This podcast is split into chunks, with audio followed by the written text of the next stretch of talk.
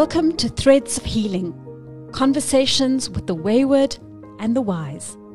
This is your host, Dr. Ela Manga, coming to you from Johannesburg, South Africa. Threads of Healing is the space for exploring what healing could mean by having deep conversations with wisdom keepers, doctors, artists, storytellers, fact finders, and visionaries.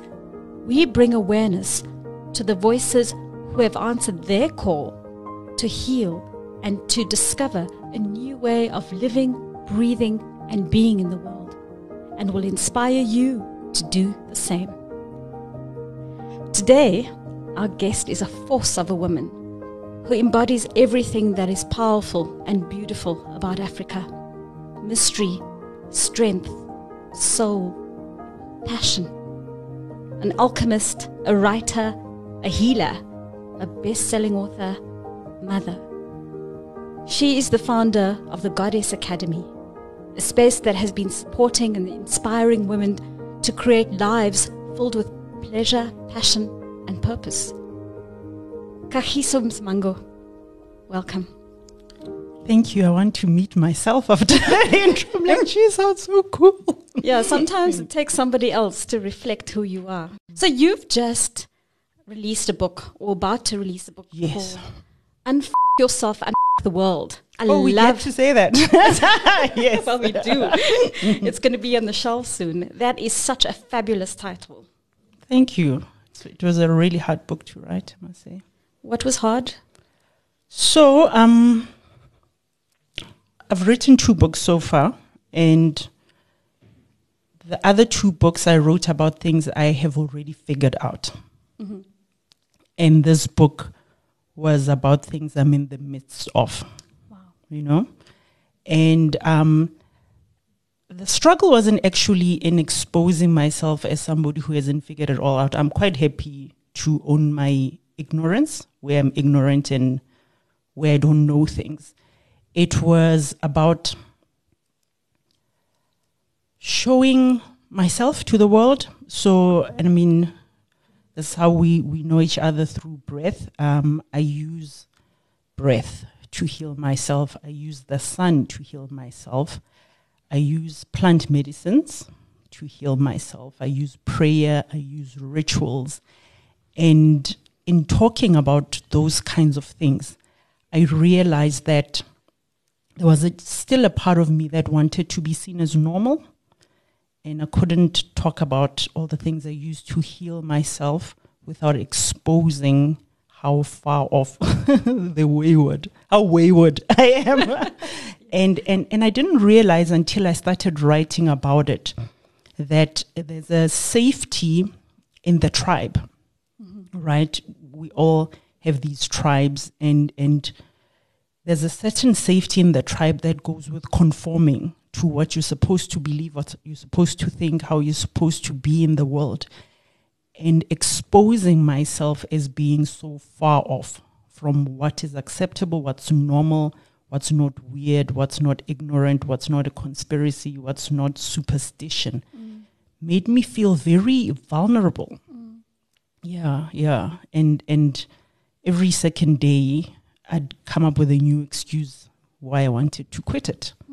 Because I felt like um, I'm going to be exposed a failure, not a failure, but a failed, a failed project because I have a clear sense of what the world wants us to be. And you get a lot of rewards for toeing the line, for being, it's like if you, you collect a couple of kittens and then you, you house train them or puppies, right? And you understand that the fact that you don't pee in the house is why they keep you in the house. you know, that's what society is like to Right. a large extent. And as soon as you say to people, actually, when they're not around, I pee in the house. I don't. Yes. I don't actually conform to the rules of the house. So that exposure, that that I'm good at acting, like I'm doing it the way I'm supposed to. I'm good at acting like I've been tamed, that I've been domesticated, but actually I'm not. That, that was where the fear was. And yet, everything about you is the opposite of that. And it's just so interesting that that lingering fear is still within us. Yes. And I so relate to what you're saying because, you know, a long time ago, as you know, about 15 years ago, I moved out of the crowd to practice medicine in a different way. Mm. And, you know, I felt or had the perception that I was being judged by my peers or the rest of the medical mm. community. And I, I was kind of okay with that. But last week, I had the experience of doing a webinar mm. about breathing for my peers, for medical doctors. Mm. And I got myself into such a state. And I, I, realized that I still had this lingering fear of being judged by my tribe that I initially moved away from. Mm. And now just needing the sense of belonging again. Yes. So when I was writing the book, I was doing quite a lot of research on it was validation, I suppose, partly for myself and partly for other people. So the book is about my experiences, but then I also wanted to say intelligent doctors also agree, you know, and people yes. with PhDs and lots of letters so behind to their back name. it up. Yes, yeah. yes. And and then I came across um, some research about a response to rejection, that that your mind registers rejection as actual pain, mm-hmm. and the reason being that it's a tribal thing. So when you're young, say around up to six, seven, eight, I don't know, you you literally need your tribe to survive. Like if I leave the house and leave a six month old within a day or two, they're going to expire, right? And so there's a part of us when we're small where we need to conform to the rules of the tribe for a literal survival. And at some point, you grow up and you don't necessarily need your tribe to survive in the staying alive sense. Mm-hmm. But there's a part of us that always feels like when I'm rejected, I am going to die. Yes. You know? And and that's that. And it's it's not really I found that with myself because I was quite shocked, you know. I'm not the most normal person out. You know, sometimes I've got pink hair, purple hair. I do I do a lot of weird stuff. And it confused me like why am I so afraid to fly my freak flag, for want of a better word? And and then when I read that I understood that, that there is this thing where I'm I'm hanging on to life in my head in, in the sense of there's that part of me that says that if you are excommunicated, you're not going to survive. And it and, and then I went down this road where I thought a lot about death and life and what it means. So so so it was quite an initiation, the writing of the book. Wow. Sort of there was a dying and a and a rebirth of some sort where I look at death and life differently. Yeah, mm. I think that's so profound because in some way each of us are going there yeah. ourselves and you know being invited to really confront this you know, the ultimate fears. Mm, mm. You know, and and I think that you know, I think you spoke about this in, in, one of the articles you wrote about good, bad, and somewhere in between. Mm-hmm. And this is the way that the human brain is wired to think in binary terms. Yes. So I'm either wayward mm-hmm. or I'm wise. Yes. But I can be both. Mm. You know, I can be wild. I can be uh, confrontational, but I can be really soft and compassionate and understanding mm. and everything in between. But it's difficult, I think, for us to um, accept this this grayness in between the binaries, the polarities. Yeah, you know, I think it's there's so there's a term, right? Sitting on the fence, saying someone's a fence sitter. And I spent half of my life really being anti fence sitters. I, I was like it offended me. Had to pick a side, you know, and I don't it's it's like a warrior part of me that likes opposition, I suppose. And and then the other day, so lately I've been having a lot of really bizarre downloads. I'll be watching a show on TV that has nothing to do with anything, and then I'll I'll get this download, and and I started thinking about the world we live in now, and and then I got this download about the fact that the the 3D world that we're in, one of its core themes is polarity, right? So you don't really know that you've been warm until you've been cold once. Then you, you have a sense of comparison. Yeah, know? you need it. Yes, you, you need that. And and that the pendulum will swing as far to the left it, as it has to the right. So if something is really, really high, the come down has to be just as low, right? And and then but we can't tolerate the intensity, whether it's pleasure or pain, right? If something is too good, like, oh my God, this is too much. And then it has to swing to the other end, and then it's too painful, and like, oh my God, it's too much. But if we, if it's a little, um, a little one up and a little one down, it starts to get boring, right? We don't know how to hold the gray. Yes, and we don't know how to, to hold either end of the polarity, it's, right? It's, it's annoying. It's a mess, right? So, so you're like all white, and you're like, oh, too much white, and then you're all black. You're like, oh, too much black. And you're like, enough, enough. I want gray.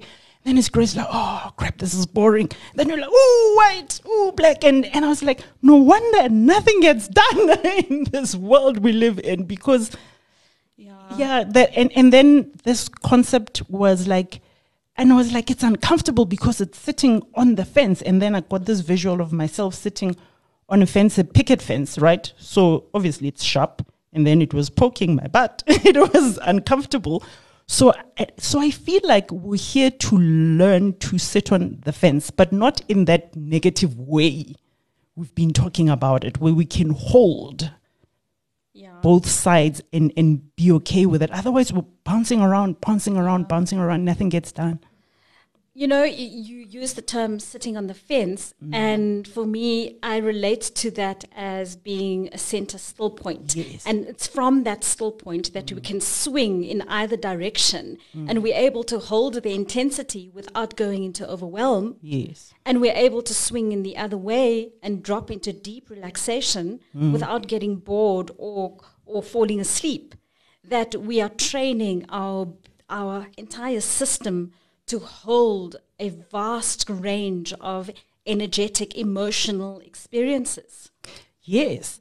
I do like the, I know that the sitting on the fence, fence analogy is uncomfortable, but I like it because it is uncomfortable for us now, right? Yes, we, we don't quite exactly. know how to, and, and it's also, we've been taught that it's a bad thing, you know, that you're not brave enough, pick a side, commit to something or whatever. Like, how are you a fence sitter?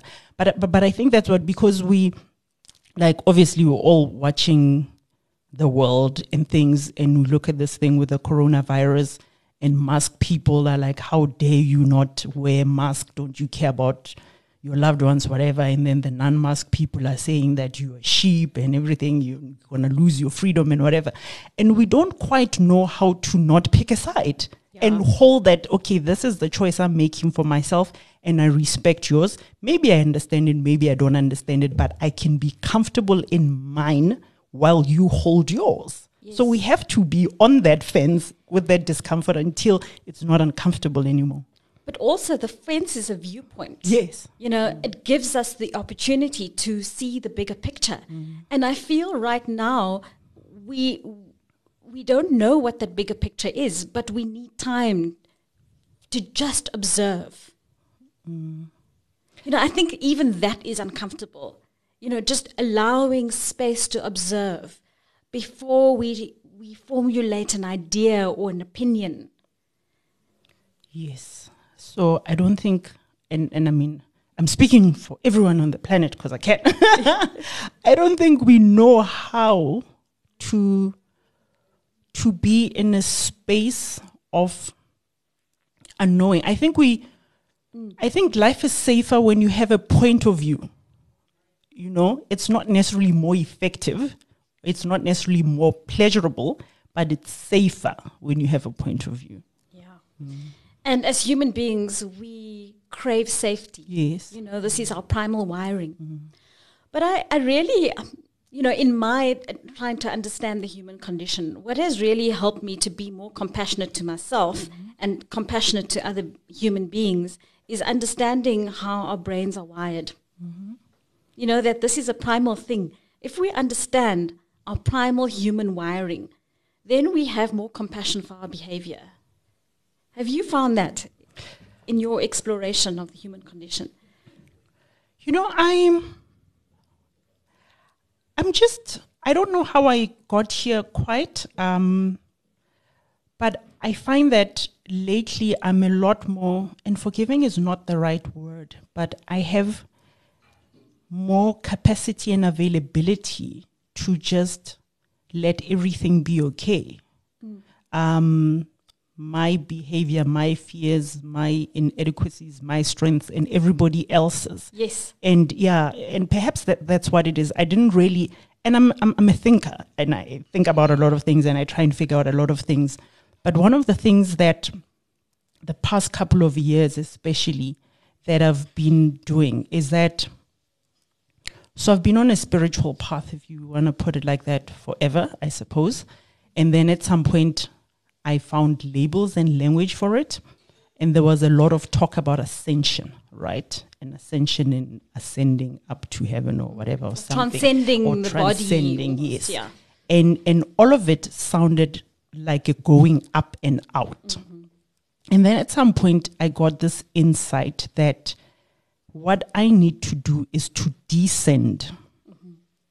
into my body on one level and on another level out of my brain i'm good at brain stuff right? It's very it's very comfortable for me to be in the brain and figure things out. There was also a descension from the brain into my actual body where the Visceral yes where the senses right? Not thoughts but sensations. And and i find that if you come down and in then you only have to deal with what's happening in the moment. And usually, 99% of the time, I love making up stats, right? 99% of the time. Who knows? But most of the time, that now moment is okay. Yeah.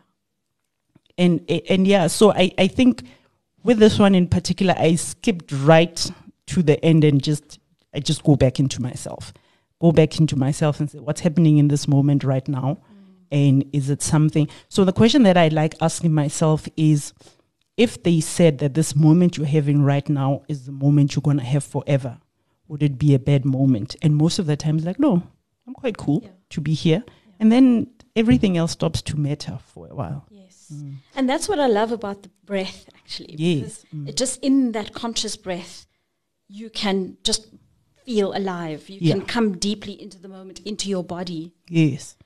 And so what I do with the breath is that I I pick things to breathe in.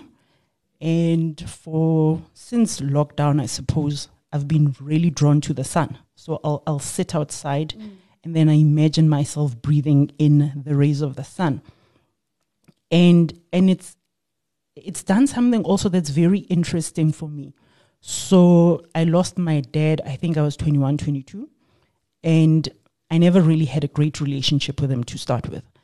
But I've I've got this weird relationship now with the sun because it feels very masculine to me, the sun, and and so every day I sit in the sun and then I breathe it in, and not only through the nose, but literally with all of myself. And I, and I feel very held and protected. So I've got this father now, and he's a giant big father, and he sees me all the time. And then and I, and I have these conversations with the sun, like, and so I've got this new cosmic dad, right? So so there's a there's a weird safety and being held, and a warmth, and a light, and a a very fatherly relationship that I've I don't know if I'm making sense. I don't know if I need to make sense, but but it works for me.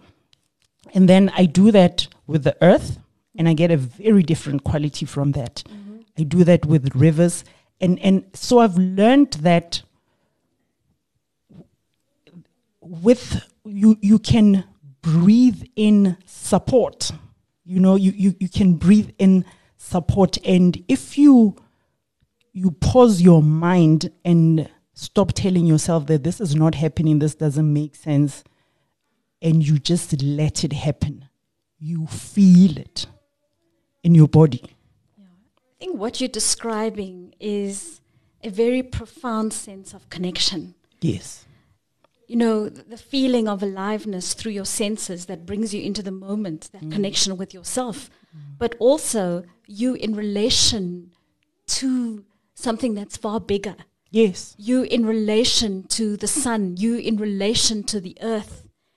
And, I, you know, for me, that's what depression is when we disconnect.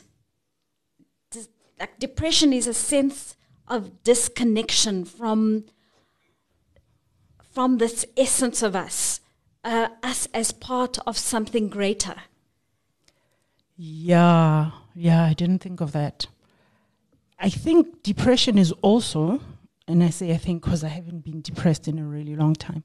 Um, although in my late teens and early 20s, I used to have like serious bouts of depression for months and months on end. So, so there's the disconnection part of it from something bigger, but but I, I feel like it's also a a compression, right? Where you think you're smaller than you are. So so imagine that this giant spring and you're this really big spring, but you think you're a really tiny spring. So you have to employ all of these forces, usually the mental, eh, on your part to to compress yourself so that you're really tiny and all the energy that that goes into making yourself so small Yes. and it- it's heavy and it's contractive and and um, I'm a bit scared to say this um, because uh, people say it's not all in the mind; it's a condition or whatever, which it is. But there's also the part where you- you're disconnected from something bigger, but you're also disconnected to your own bigness. Because I, I remember that when I did go through um, bouts of depression, it's like you focus yourself to like a tiny little point, and you're you're like really really small, and this is just the one thing that you're seeing or feeling or whatever. And you're locked in that story of who you think yes, you are. eh, which is really small, and and and, and all the energy that could be doing other things is going to containing you in that idea. That- yes, that it actually takes energy Yes. to keep yourself in this loop Yeah. of an idea of smallness Mm, and the experience of smallness. Yeah. And so, you know, when we find ourselves in that space, how does one begin to to think about creating a new version of oneself? You know, look, I, I- think that healing is is a is a process of change, and this is part of what this podcast is about. For someone who is stuck in this this neural pathway mm-hmm. of thinking, feeling, behavior that can't see beyond that, mm. w- what do you think would create that unlocking? What is the one thing, or what are the series of things what could people reach out to that would support the catalyzing of a healing process? Sure, that's a big question. um, so I'll tell you about now that I it, it's come to mind when I was very depressed and the catalytic moment. So this was actually really funny. I I dreamt that I was in a car accident and I died, right? In the dream. And then I woke up and I found out that I wasn't dead. And I was really disappointed. I wasn't suicidal, but I wasn't I was I was disappointed that I hadn't died. Right? And um so at the time I had this now that I think about it, I don't know why it was weird. I had this agreement with my mom. I lived in Midrand. My mom lives in the south. And there was this guy who did her her gardening and he lived in the West Rand. So I'd go and pick up this guy from the north, from the West Rand, take him to my mom's house, and then later on do the whole thing in reverse. His name was Daik. So I, I, I took Daik to my mom's house. And then when I got him back to take him back, we were in an almost car accident. This um, 18 wheeler came out of literally nowhere. And it was it was about to, to drive into my car. And in that moment, I remember, I don't know if I said this out loud or just in my mind. And I said, I don't want to die. And then after I said that, there was like the slow motion thing happening. The whole thing slowed down a lot. And there was this voice that started telling me what to do because it had been raining and the, the road was really slick. And I think um, there was construction of some sort. So the sides of the road were dug up. So there wasn't a lot I could do to maneuver to get away from this truck. And then this voice came on and he told me what to do, do this, do that. And a lot of the instructions that it was giving me were counterintuitive. Um, but I followed them and we managed not to get killed in this whole thing with Ike. And after I dropped him off, it only dawned on me at that time that, okay, in the morning, I dreamt that I was in a car accident and I died. Now I was almost in a car accident, and then I said, I don't want to die. And, and I realized very, it became clear to me that I invoked that voice, whatever it was, when I declared that I don't want to die. And then, so I started having a conversation with with my imaginary driving instructor, for want of a better word. I was like, okay, fine. I, I see what happened here, but not being dead is not good enough for me. You know, I still don't know how to do life. I don't like it. It's confusing. It's hard. I need to test this again. No, no, no, no, no, no, no, no. I wasn't about to test that again. But I was like, I, I don't know how to do life. And I need to know how to do life because just being alive is not enough for me. And and then a couple of days later, I came across a book by Diana Cooper, I think, called um, A Little Light on Spiritual Laws. And I remember I laughed because it was so literal because I said, I don't know how life works. I don't know how to do life. And it's like, oh, here, have a book. you know, it tells you exactly how life works. So, so I think what I'm saying with that stream was that, first of all, you, you need to find enough of a wanting because I, I suppose there was a part of me that, that brought that test. Like, pick a, you know, do you want to be here? Don't you want to be here? Right? Mm. It wasn't easy after that point but but there was something that forced me to make the choice. It was an 18 wheeler, but there was something that said, okay, mm. which path do you want to take? It was a choice point. Yes, it was exactly. a crossroads. Yes, where you made a U-turn. Actually. Yeah, yeah, yeah, and and and I find that um, we lose a lot of energy in indecision, and often when I coach people and they trying to decide should I stay or should I go? Should I do this? Should I do that? I'm like, just pick one. Doesn't matter which one you pick, mm. and it's going to work out or it's not going to work out. But then you can respond from that point. But when you're sitting here in the middle and and fighting with yourself, you know the worst fights you can have are the ones that you have to fight with yourself. So I think one, you want to make the decision you know, of what am I going to do. And sometimes, even if what you decide is that I'm going to be miserable for a little longer, mm. but you can throw yourself into it. But it's a conscious choice. Yes, yes. You, you can now immerse yourself into it until you're done with it. Exactly. But when you keep on judging yourself and being neither here nor there, that that drains you even more. Because sometimes it's necessary to actually go there. Yes, fully. Into the darkness. Yes. You know, to give yourself full permission to surrender to the darkness mm. because it's in that space that you're allowing something else to emerge. Yes, yes. I, I, I offended a client of mine. She never came back. Um, she said to me that she was going she feels like she was going to have a nervous breakdown. I'm like, you should. it's like awesome. Just so lose exactly. your shit, exactly. you know, and and it's going to be amazing. And don't, don't don't hang on. Don't try to stop it. This this is uncomfortable. Just go all in. And exactly. when you get to the end, stop. Yeah. The second thing that um, that's worked for me when it comes to getting out of heavy places where you're stuck is to just ask for the next step. You know, and the next step is is not the same step for everyone. Perhaps it's go to a doctor, get a script. Perhaps it's learn to do breath work. Perhaps it's spend more time out in nature. Perhaps it's stop eating rubbish. I don't know what it is for you, but if you sincerely ask for just the next step and you open up, things come up in very amazing ways. It might be a song, or you open a magazine and the article is about a person who can do this thing that's going to help you, because we we often want to know the, the whole path and it doesn't quite work like that. So you just need to to ask like and the thing is when you chunk it out if it's just the one step you can deal with it.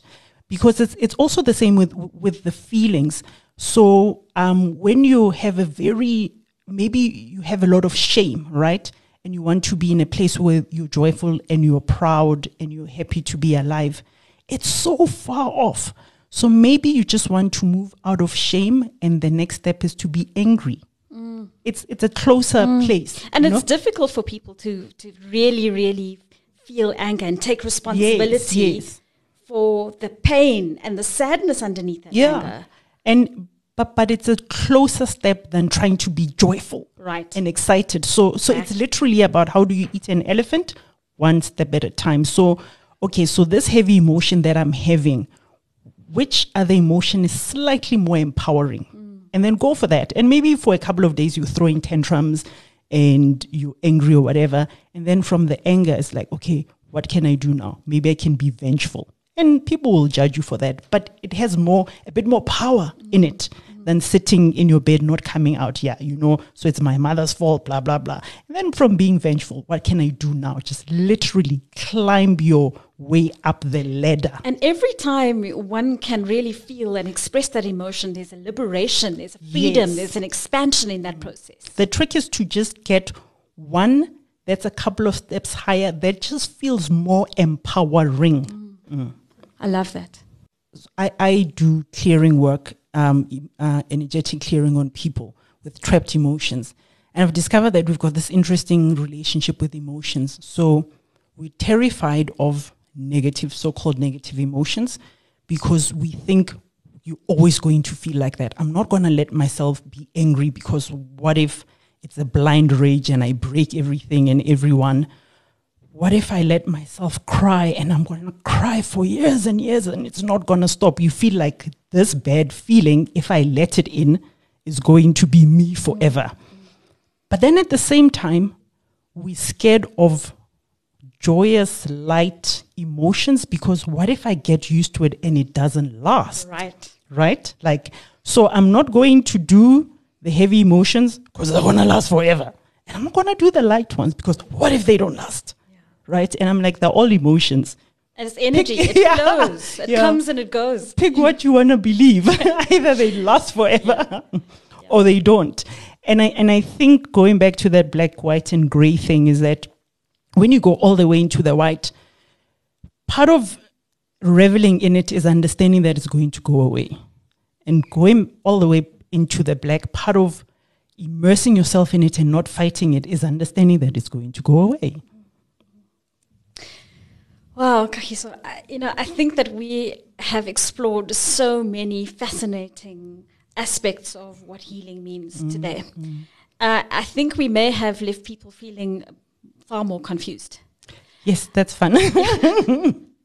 and um, so that's wonderful mm. because it invites an exploration. Mm. And and so you support people in their exploration within uh, where can people find you? You have so many resources, um, books, uh, blogs, your Goddess Academy. Yes. Where can people find you? So um, the best place to find me is probably on Facebook. I've got a group called the Goddess Academy Group. So I put down my website for now. It's the goddessacademy.co.za. So if you go there, you'll just find a a form to fill in for a mailing list. And I did this because I it was old and outdated and didn't reflect what I was doing. But then I changed so much in between that I kept on changing the brief to the, the person who's doing the website. I'm like, no, wait, that's not what I do. No, wait, that's not what I do. So that's a bit hard for me now. But the Goddess Academy group on Facebook, if you're not on Facebook, my my healing coaching email address, which is also kagiso at the goddess goddessacademy.co.za, and then from there I'll help you navigate. It's it's it's weird because often when I have these conversations, it sounds like I'm really hard to find. Like for someone who does, why are you hiding or whatever? And for her, who has a previous uh, background in marketing, I know, right? But but it's weird. Um, it's I, I keep on saying it's weird. It's not weird. It's just um, magical that I I actually do energy. Um, I do energy marketing, if, if that makes sense. I focus on my medicine. We all have medicine. That's the thing we're here to give to everybody else. I focus on my medicine. I imagine the world. I project my medicine out into the world. And then I say, anybody who needs this medicine, whether they know it or not, now we have an energetic connection. You can find me, I can find you. And I'm fully booked without doing all the right things. So that's a little magic trick you can try. I love that. And I think that's the best message to wrap up today's conversation with. Kagiso, thank you so much. I think we're going to have to do this again. Yes, let's do that.